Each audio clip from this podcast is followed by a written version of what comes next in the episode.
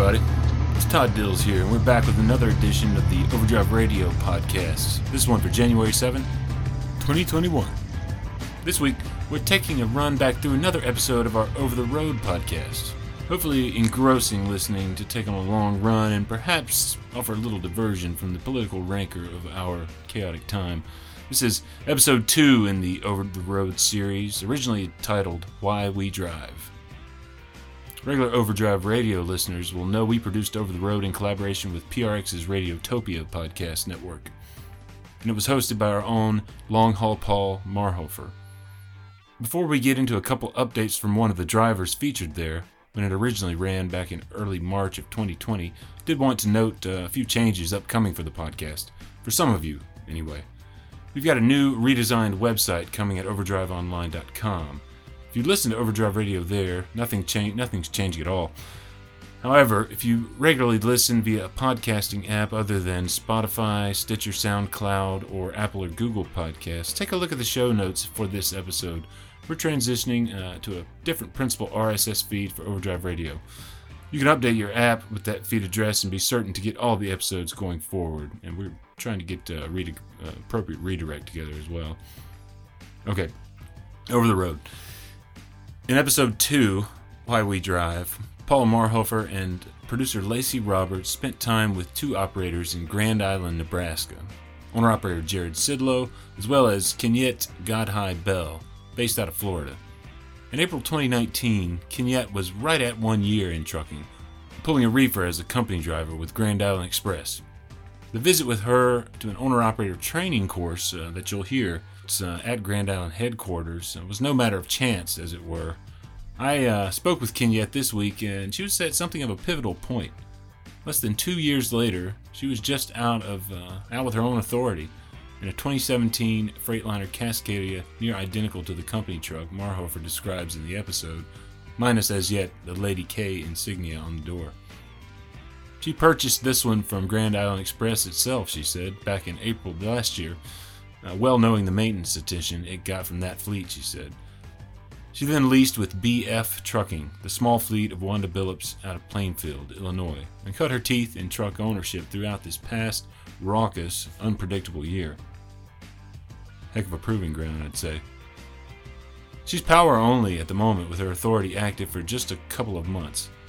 Part of the wave of new authorities since midsummer I wrote about in a story a month or so ago that you can find at overdriveonline.com, part of the No Turning Back series. That's overdriveonline.com slash tag slash no hyphen turning hyphen back. All the stories in that series are aimed at examining uh, myriad impacts COVID 19 has wrought on life on the road, on healthcare access, uh, freight rates, and a lot more. As you listen to this over the road episode, keep Kenyette's present in mind as she speaks from the past. I feel like it's wonderful, simply put, to see a plan come to fruition. You? Leave a message on our podcast line at any point via 530 408 6423. Love to hear from you. Before we hand it over to Long Haul Paul, here's a message from Overdrive Radio sponsor. If you're a leased owner operator, you need quality insurance to keep you protected. Call First Guard for the commercial truck insurance you need and the service you deserve. First Guard is the trucker's insurance company. We understand your needs and offer physical damage and non trucking liability insurance for leased owner operators. With First Guard, you always get fast and friendly service. Visit firstguard.com. That's the number one, stguard.com. First Guard, we speak trucker. Let's talk. When you picture a truck driver, what comes to mind? A booted, bearded Bubba with one of those caps that says Peterbilt? Or my personal favorite, those pearl snap plaid shirted prodigies who were big rigging before they could even shave. Been around trucks my whole life, third generation of truckers. Well, yes, some people were pretty much born to truck. I was born into it. third generation. My grandfather, father, my brother, brother in law, everybody. But these days, about as many types of folks drive trucks as drive cars. You got your burnout retailers. I had one of those days that everybody in retail has where you want to put somebody either through the glass countertop or through a plate glass window. Your adventurers. We just went on a vacation and said it would be nice if we could do this all the time. You got your cultural immigrants navigating their way to a new career after life changing events. Got diagnosed with colon cancer. While I was in the hospital, that I said, let's go ahead and build a truck. And that's where we went from there. Then, of course, there are the actual immigrants, like my old friend Debbie. And I said, Look, I can't even drive on the correct side of the road, you know, but I'm not scared of trucks, right? These days, truckers come from every corner of the world. I see job is going down, and then I always see big truck picture. From every faith and background. I never thought I was gonna be a, a truck driver, but I was, at the time I was single. I don't have no kids, so I said, you know, why the heck? Why not? I'm Long Haul Paul, and today on the show, who drives and why? From PRX's Radiotopia and Overdrive Magazine, this is Over the Road.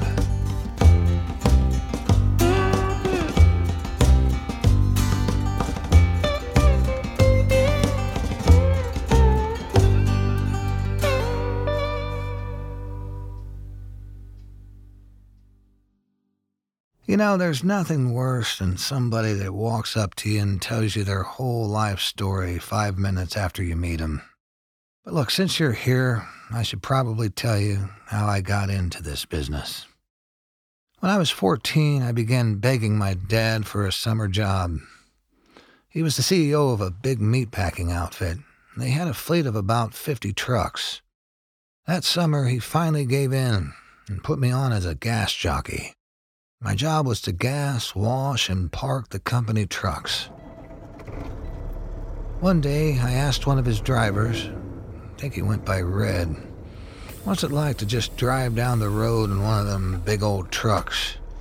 He goes, Come on, I'll show you. As we exited the lot, Red waved to the guard shack and lit up a camel. That transmission he had in there was like nothing I'd ever seen before.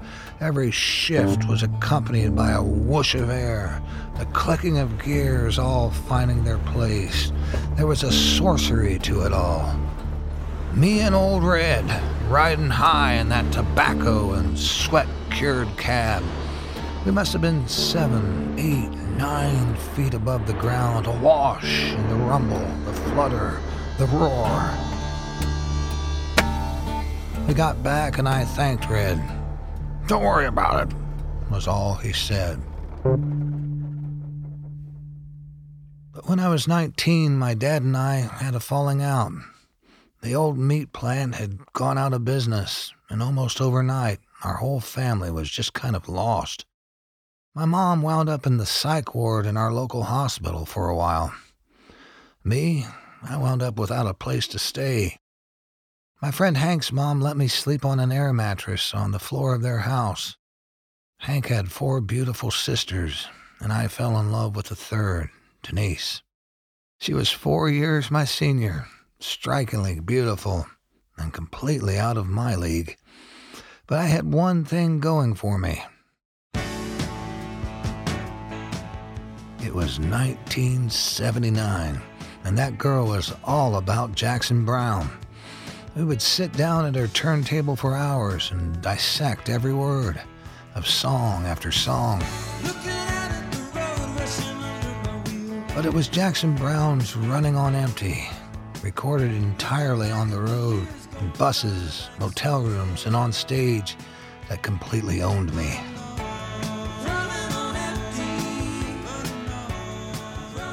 There's a song on there called Shaky Town.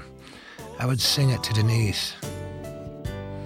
That's a Big Ten Four from your back door. Just put the hammer down.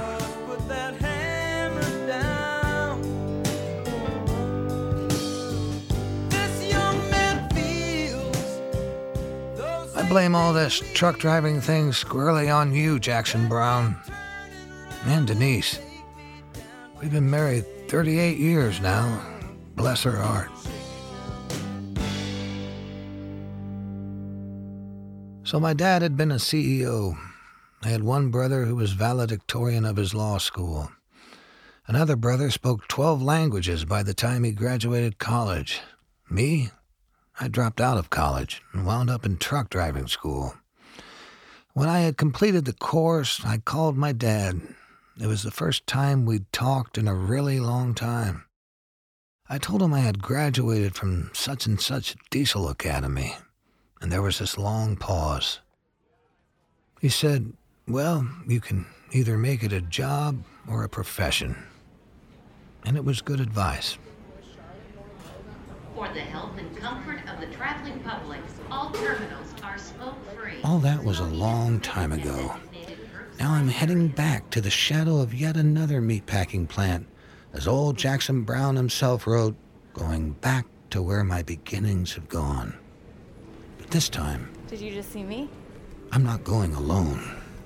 I'm raising my hand. Look to your right. In Omaha, Nebraska, I meet our producer, Lacey Jane Roberts, in person for the first time. I was at the other Omaha Steaks. Oh, right.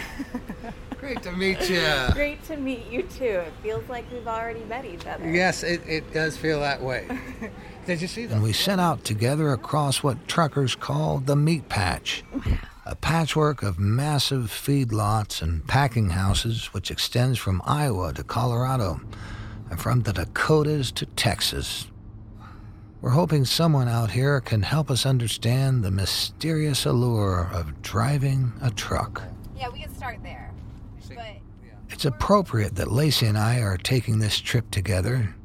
You see, Lacey's not only a producer, she's also the Montana born daughter and granddaughter of cattle haulers. Anytime you want to gain credibility within the trucking subculture, yeah, I'm from Montana, my dad was a bull hauler. my dad was a bull And then, bull then they will salute you. My dad and my grandpa were bull haul. Somehow, I don't think she realizes just how cool that is. It's very funny. It's it's very Because they're the badasses of trucking. Just stop and consider what you have to do to be a cattle hauler. You got to get in a pen with a, an animal that can weigh up to 2,500 pounds, that has the power to trample you to death. And you've got to convince that animal to go up a chute and, and go in a trailer. Yeah. Anybody embodies the myth of what what a cowboy trucker is. It's a bull hauler.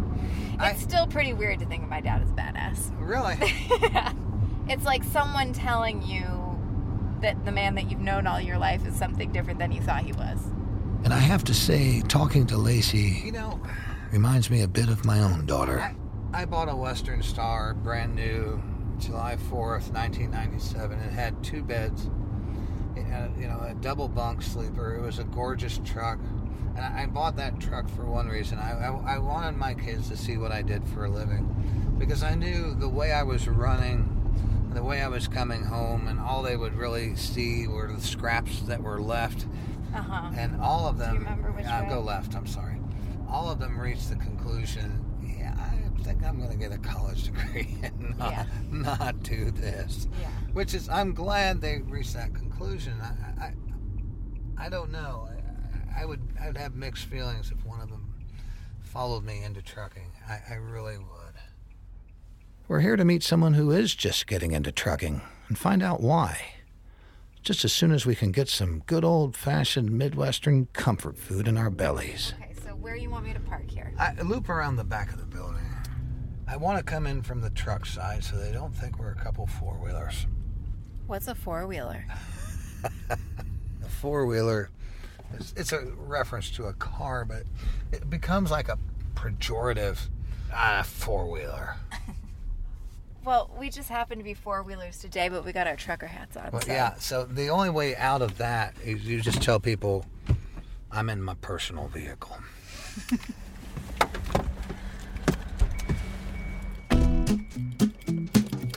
we head in the trucker's entrance and find a booth, but somewhere in the middle of my chicken fried steak, We met a guy at the shoemaker's truck stop in Lincoln, and he recognized Paul from across the restaurant. And he walked up and he said, Are you Paul? a man in his 30s walks up to our table, a cattle hauler named Jared Sidlow. He goes, damn, you got some good tunes or something like that. This has literally only happened to me like one other time since I started making these little folk albums five years ago. And now he's going to be our friend and we're going to interview him tomorrow. Jared tells us to come by his shop the next day. It's one of these chance meetings that becomes its own story.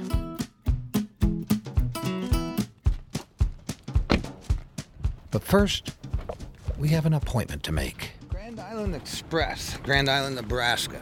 Grand Island Express is a medium sized trucking company with a fleet of about 150 trucks and about twice that number of reefer trailers. It looks like a packing house, meat packing house across right the street. across the street Big from a large meat packing concern. So, no surprise, they haul a lot of meat.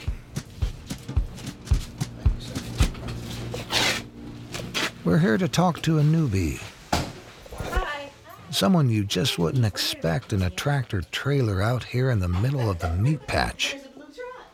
Probably. Hey, Hey, how are you? Good Paul. to meet you. Good Nice to, to meet, meet you. you.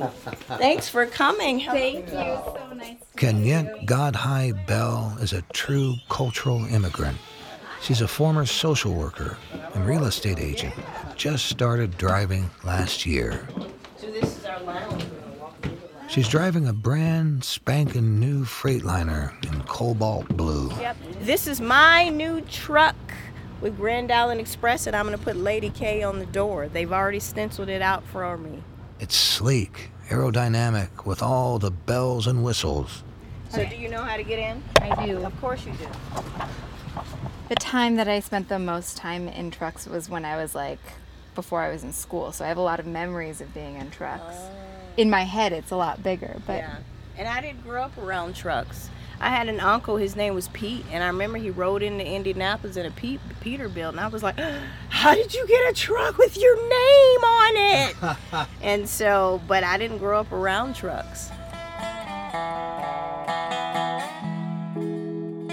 I know how I wound up out here, but what would make a decent, normal person like Kenyette ever want to do this? Well, she tells us her story. Well, I wanted to be a cashier because I like buttons. I told my mom I want to be a cashier.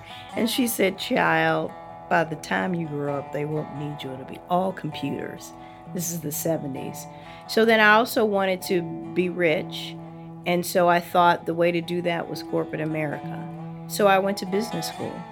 So truck driving was nowhere on the radar.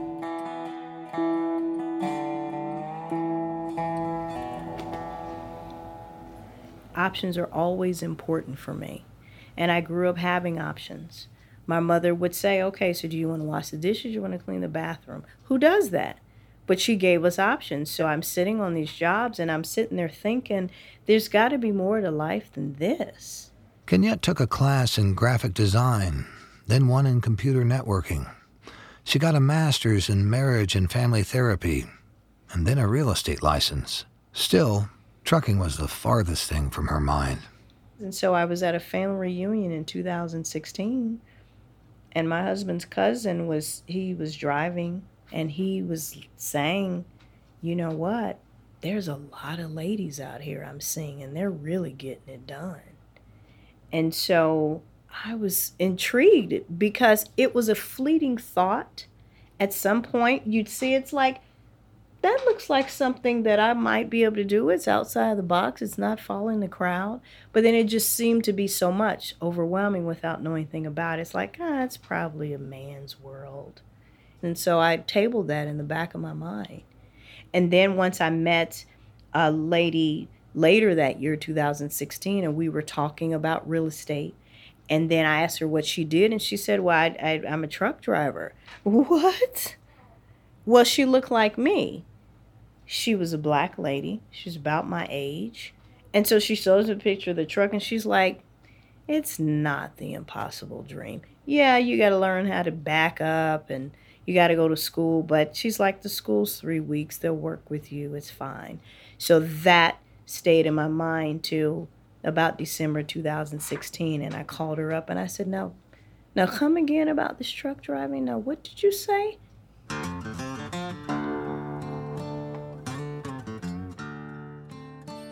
Getting through school was the hardest part of this whole process. It wasn't being harassed by other truckers or, you know, adjusting to the lifestyle. The hardest hurdle was getting out of school because I truly don't think that they thought that I would make it because I don't look like what you think a trucker would look like.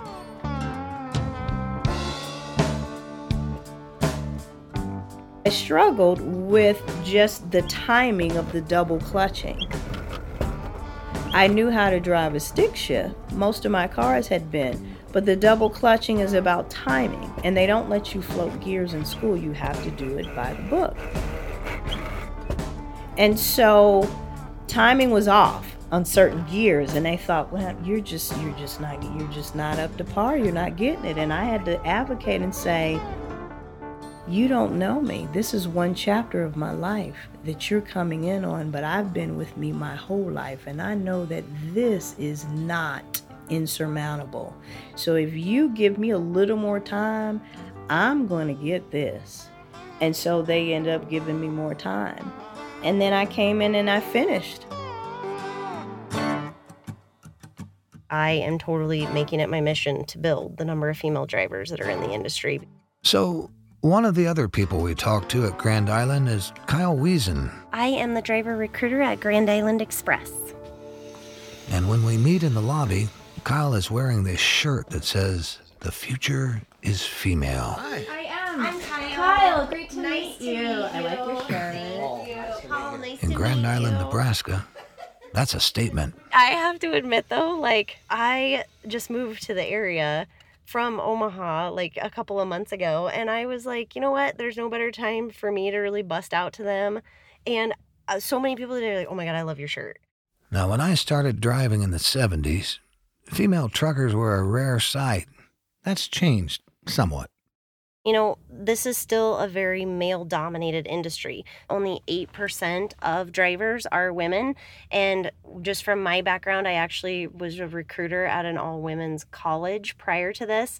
So for me, you know, I said, well, this is a huge area that we're not really tapping into, or we could basically, you know, own this because as a company, we actually have 10% of our drivers that are female. I should say this push for female drivers is not just about a feel good diversity thing. You may have noticed out on the road that a lot of trucks have We're hiring signs on them. That's because there's a lot of turnover in this industry, and trucking companies are always trying to find new people. I mean, the studies are out there that women are coming into the workforce and they're looking for jobs that aren't traditional. And I don't think the women in the industry are going to bounce through jobs the same as m- some of the men do. They want to find a place that they can come on and they can stay and they can actually, you know, call that their home. So the fact that there's over 200,000 ladies out here and you see more and more is very encouraging. Here's our friend Kenyette again. Especially when you see someone, let's say like myself, who just looks like a regular person. And so I could still have, you know, my boots with little heels and, you know, these cute little jeans and have some earrings on and some jewelry. I could bring my identity to trucking and not let trucking shape my identity. And I think it's important to keep moving forward and not be afraid to dream big. For Kenyette, part of that dream is ownership, owning her own truck and being her own boss. To Road to Independence class. And it um, just happens that the day we visit, she's starting a class on how to become what we call an owner operator. Monty, okay? Eric. Eric. Kenyette. You can make more money as an owner operator, but there's also more costs, more responsibility, and a lot more risk. Now, does that dollar six fluctuate? So in the class, they go over in detail what you expect to pay. You mean just taking the the cost of tires and averaging it out monthly? Mm-hmm. New tires for a tractor trailer alone can run up towards $7,000. Let's say conservatively, a couple hundred thousand. Then there's fuel, maintenance, Repairs. health insurance, truck insurance, all of that adds up, of course. So the class turns to how much money they should set aside for every mile they drive. I have I've heard, you know, at a minimum of 10 cents a mile. And for some reason, they turn to me for advice. Now, what do you think, Paul? You do not want to do that. I, I am not an expert, okay? driving since I was 1979. I was I, Don't make the I was mistake. seven. Don't let these gray hairs make you think I'm wise, okay? The class wraps up for lunch, and for Kenyette, the sky is still the limit in trucking. I need to make a lot more money. And so it's not like, oh, I'm just going to drive. Oh, my goodness. And by the way, you happen to pay me too for driving this truck? No, I'm 50. You got to make time, you know, work for me because, you know, it's later than it's ever been and the sun is going down. My former pastor said. What makes others cave seems to only energize her. So I realize in this industry, if you want to make more money uh, and have some more freedom, then you need to have your own truck. And this is um, a wonderful timing for you because this is the actual anniversary, May 17, 2018, where I actually got in the truck to drive for the first time Today? ever. Yes, a year ago. This is the same date that I went out with my trainer. So one year later, I'm having this conversation about, you know, how can I maybe get my own truck? But with the freedom of ownership often comes a price.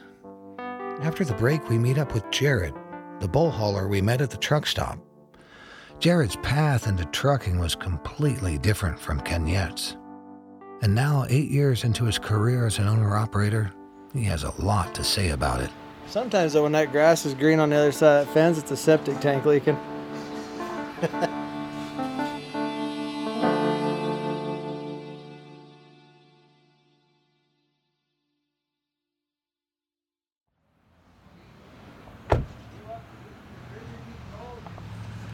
That night, we go to visit Jared Sidlow. You want a beer? Let me see, would you like a beer? I'd love a beer. We meet in his shop, where he parks and works on his truck. Jared is the polar opposite of Kenyette. For one thing, he was born into this. As long as I can remember.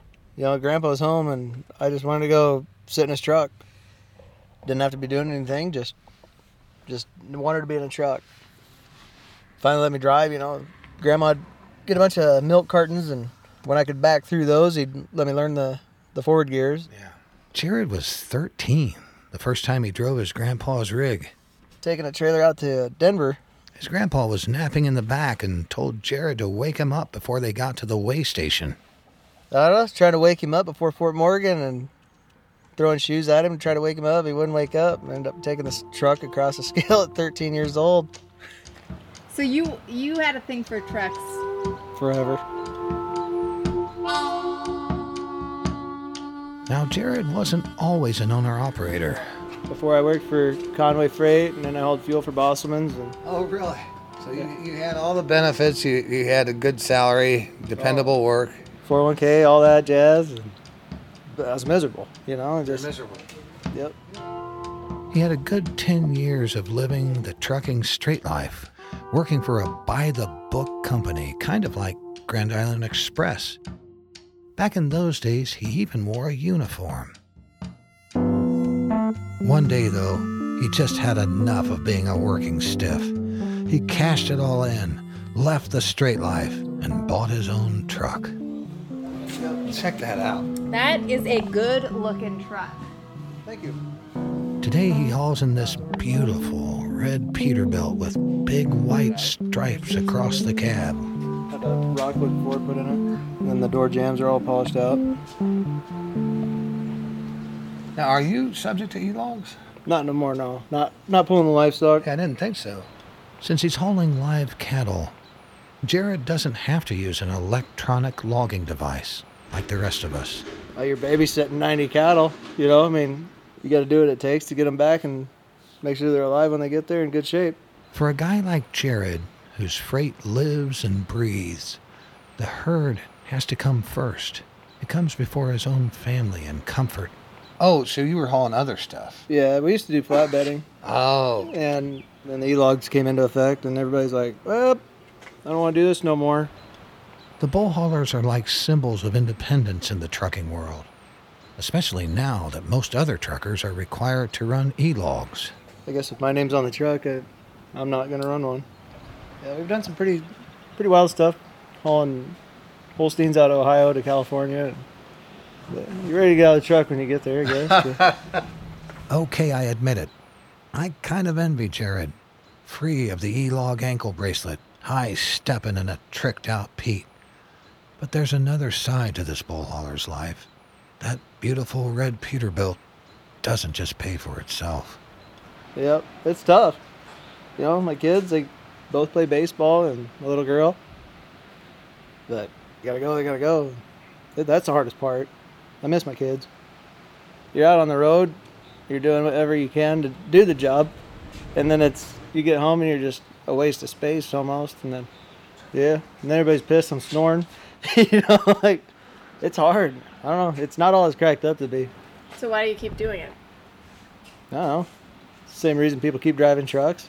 Gets in your blood. You hate it when you're doing it. You miss it when you don't. Who, who really wants to work this hard? It's crazy. Somehow, talking to Jared reminds me a bit of myself. Back when I bought that brand new Western Star on July 4th, 1997, I told myself it was my own Independence Day. When it was all said and done, though, I didn't drive that truck. That truck drove me. $1,741 a month. That was my truck payment. But boy, could that canary yellow beauty run. Those were my hard trucking years. Paying the cost of being the boss, doing whatever it took to support my family.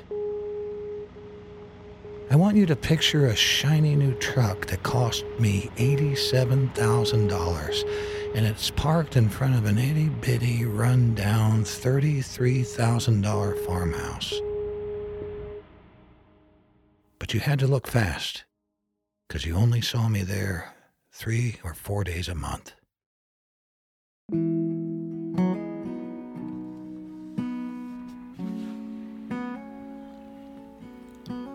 Are you ever gonna stop being a, a trucker? Well, as of now, no. Keep pounding down the road.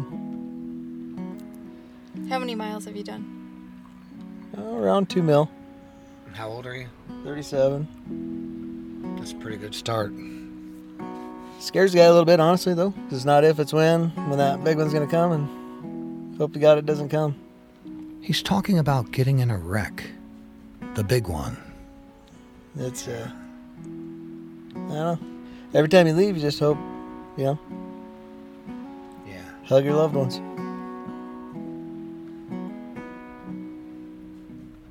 It's a real deal. It's no joke. It's I don't know. This job's a serious job, you know.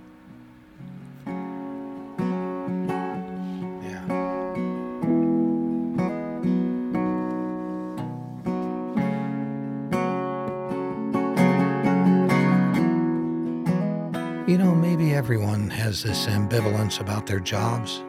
I mean, I would think that a guy like Jared wouldn't have all these mixed feelings about being a cattle hauler. He's got one of the coolest trucks on the road, and yet he feels maybe it's an addiction. Maybe it's something you can't stop doing and you don't know why.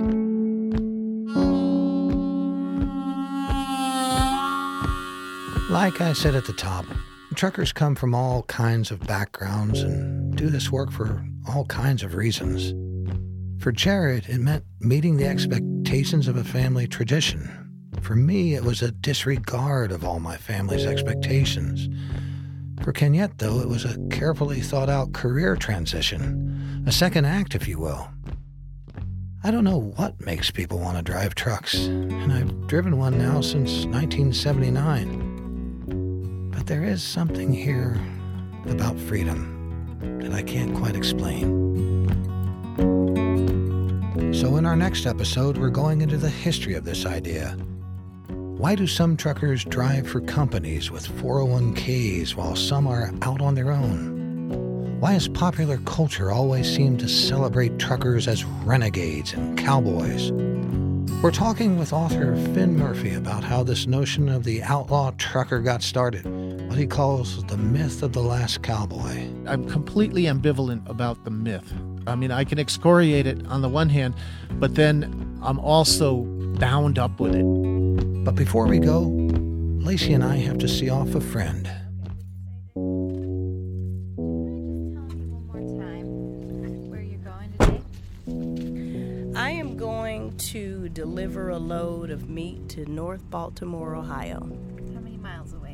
That's about 850 miles. It de- it technically delivers at 5:30 a.m. on Monday, but it's a drop and hook. So whenever I get there, anytime before then, I can drop it off. Drive safe. I hope. Yes, I will. The angels are with me, and I uh, I expect to get there safely. All right, all right. Well, the final goodbye. I'm so glad we had this time together. I'm so glad we had this friendly smile. I've always got a song or. I know this is redundant, movie. but I'm going to hug you a third time. Absolutely, yeah. Absolutely. Great to meet you. What a blessing to meet both of you. Such inspiration, whether you believe it or not. Well, All right. You be Friend safe or out life. there. All Take right. care now. Bye. See ya. Bye.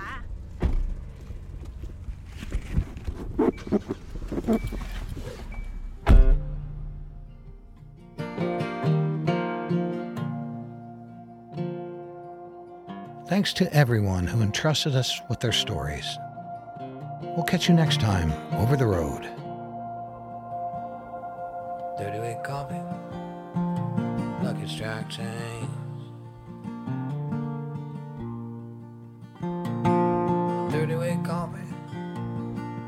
Lucky Strike Chains.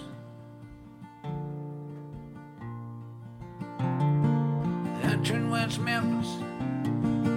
Out of Champagne.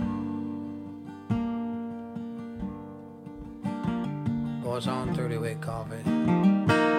Lucky Strike Chain. See, afraid of the fat hogs, straight from the farm. The cutters and the coal cows from a hundred sail barns. But when the feeders went west, round the time it turned foul. That's when the miles it got crazy. The money got town. Our over the road pit crew includes the nice young man tasked with dragging me screaming and kicking into excellence producer and sound designer Ian Coss, and contributing producer Lacey Roberts at Transmitter Media. Our editor from Overdrive Magazine is Todd Dills. Our digital producer is Aaron Wade.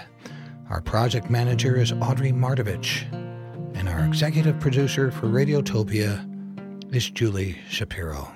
I'm Long Haul Paul. All the music on the show is by Ian Coss and myself, featuring performances by Travis the Snake Man Womack, Terry Two Socks Richardson, the late great Roger Clark, Jan Gullett, Jim Whitehead, and Mr. Andrew Marshall.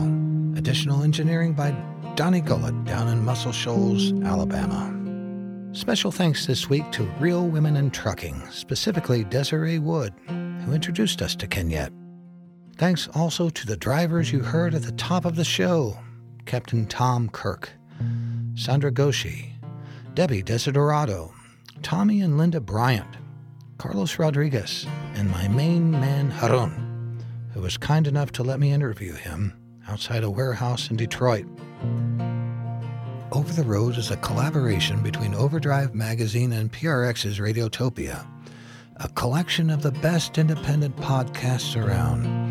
I've turned a lot of overnight reefer loads listening to shows like The Allusionist and Criminal. Seriously, find out more about the whole network at radiotopia.fm. Look for Overdrive Magazine at overdriveonline.com where you can read Todd's Channel 19 blog. Hear the Overdrive Radio podcast and explore news, business, and lifestyle reporting about trucking. You can find Over the Road online at overtheroad.fm. Be sure to follow us on all the usual platforms too Facebook, Twitter, and Instagram at Over the Road Pod. You can see some of my videos on YouTube by looking for Long Haul Paul Music. There's a sweet, solemn stillness that steals over you. When you're west of Dodge City doing a hundred and two.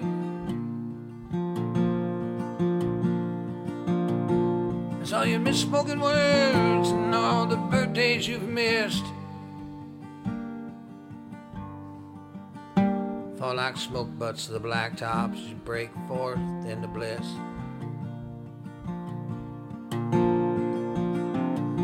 I woke in the east, boy, as I lay down in the west. Todd here again. Big thanks to all of you for hanging in. And again to our sponsor, First Guard. Overdrive Radio is a production of Overdrive Magazine. Sign up to receive Overdrive's daily newsletter featuring trucking news, views, and analysis geared toward current and prospective owner-operators and small fleet owners via overdriveonline.com slash newsletter hyphen sign up. The podcast is edited and produced by myself, Todd Dills, with no small amount of support from Overdrive Extra contributors Paul Marhoefer, Overdrive editorial director Max Heine, social media coordinator Holly Young, news editor Matt Cole, and uh, executive editor James Jaillet. Until next time, keep it pro out there.